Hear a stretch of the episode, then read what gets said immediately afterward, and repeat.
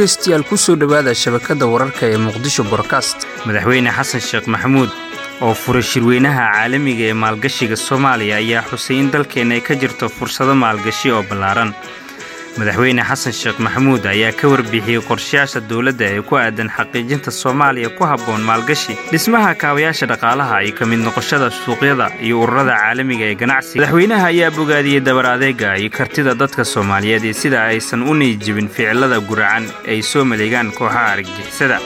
Waxa uuna xaqiijiyey in dalka laga ciribtiri doono arxanlaabayaasha. Si sharaf iyo barwaaqo aan ay ugu noolaan doonaan muwaadiniinta soomaaliyeed inkastoo aan halkan u nimid si aan u dhiirigeliyo maalgashiga dalkayga.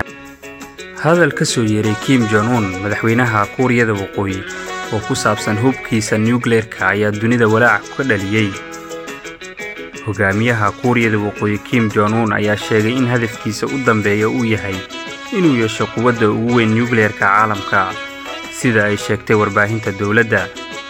Hadalkan ayaa yimid xilli lagu wadi jiray munaasabad uu ku dallacsiinayo saraakiil ciidan oo ka qayb qaatay tijaabinta gantaaladii ugu weynaa ee taariikhda soo mara waddankaasi. Hadalladan ayaa sidoo kale imaanaya wax yar uun kadib laba toddobaad markii hogaamiyaha kuuriyada waqooyi uu ka qayb qaatay tijaabinta gantaalada balastiga ee noocood yahay. Waxaa sidoo kale xilligaasi la ballanqaaday in laga hortegi doono hanjabaadaha nuukleerka ee maraykanka isaga oo isticmaalaya hubkiisa nuukleerka